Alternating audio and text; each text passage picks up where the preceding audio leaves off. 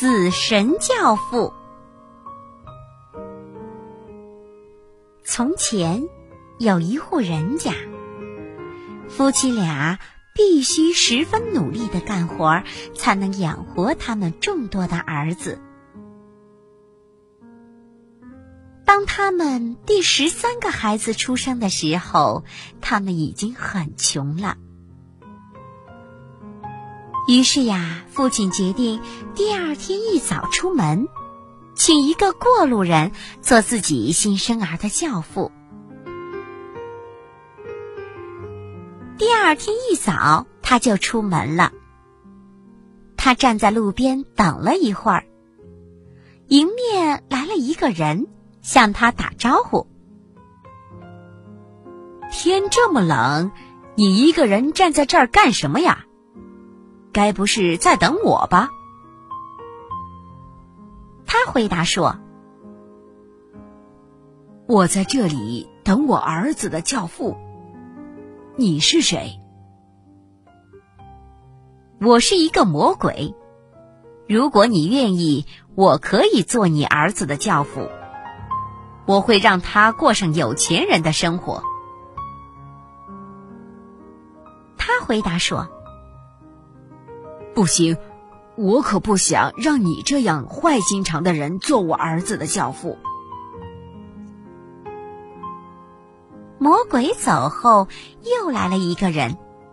这个人说：“我知道你在为你的小儿子找教父。”如果你愿意，我可以做你儿子的教父。我会呵护他，让他幸福。他回答说：“可我还不知道你是谁，我怎么可以随便答应你呢？”我是上帝，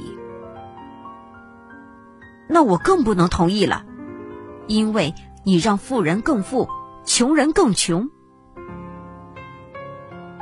他不明白，上帝并不是随心所欲的来划分贫穷的。上帝也走了。这时来了一个细胳膊细腿的人，他也想做这个小儿子的教父。你是谁？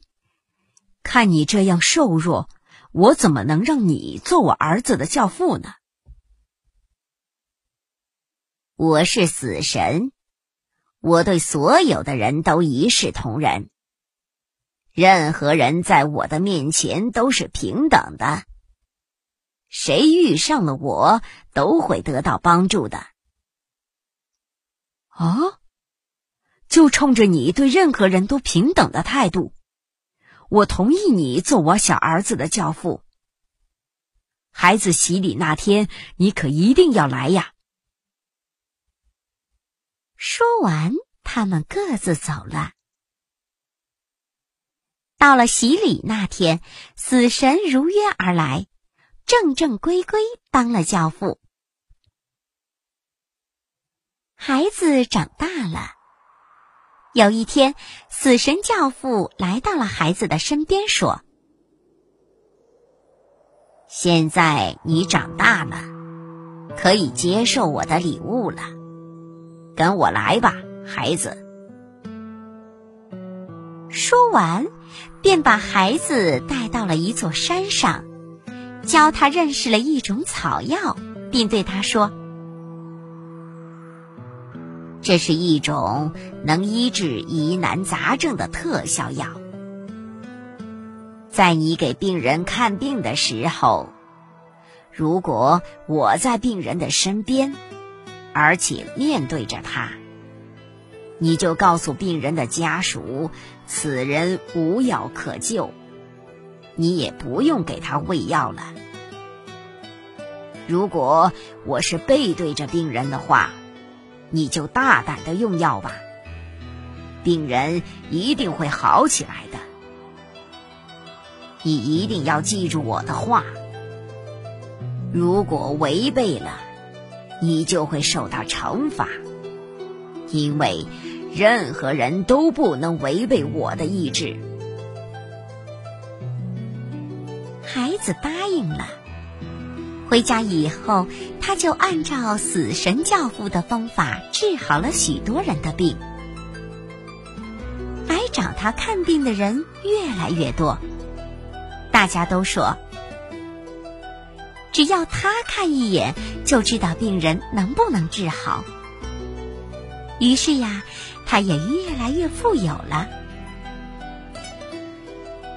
不久，国王得了重病，四处求医都没有好转的迹象。于是，便派侍卫把他请到了王宫。他在国王的床前看见了死神教父，而且面对着国王，正想对侍卫说国王没救了。可忽然想在国王的面前显示一下自己的能力，便悄悄的将国王搬到了对面的床上。这样，死神就是背对着病人了。他同上一次一样，将公主搬到了对面的床上，并给国王用了药，国王也因此恢复了健康。事情过后，死神教父找到了这个孩子，对他说：“这是第一次，也是最后一次。我原谅你，但是下不为例。如果再犯，后果你是知道的。”就这样，又过了一段平静的日子。孩子也因此拥有了更多的财富和更大的名声。这时候，公主又得了重病，国王赶紧派侍卫将她接进了宫中，并对他许诺说：“只要你治好了公主的病，我就让你成为我的女婿。”孩子想起了死神教父说的话，谨慎的回答道：“让我看看再说吧。”当他来到公主的床前时，公主那惊人的美貌把他迷住了。他忘记了死神教父说的话，也没看见死神教父正面对着公主，站在那里对他又吹胡子又瞪眼。他给公主用了药，救活了公主。当他刚一离开公主的房间，死神教父一把抓住了他，把他拖到了地狱。地狱里点着许多的灯，有的很明亮，有的要差些，有的只有一点点亮光。还有的简直微弱的不得了，随时都有熄灭的可能。于是呀，他就问死神教父：“为什么这里的灯不是一样的明亮？”死神教父说：“这就是世上所有人的生命灯。”那些很明亮的，表示此人的身体特别好，没有疾病；那要差一些的，表示此人的身体虽然不错，但也有一点小病痛；那些只有一点点亮光的，就表示此人身体很不好，病得很重。而那些快要熄灭了的，就是马上要死了的。那我的生命灯是哪盏呢？就是这盏。死神教父指着一盏马上就要熄灭的灯对他说：“孩子吓得连忙向死神教父求饶。”他对死神教父说。教父，求求你救救我吧，让我回去同公主结婚吧，我还想过快乐的生活。教父回答道：“没人可以救你，这是你一再违反生死规律而应得的惩罚。”教父，你用一根新蜡烛为我把灯接上好吗？孩子又求死神教父。好吧，死神教父答应了他。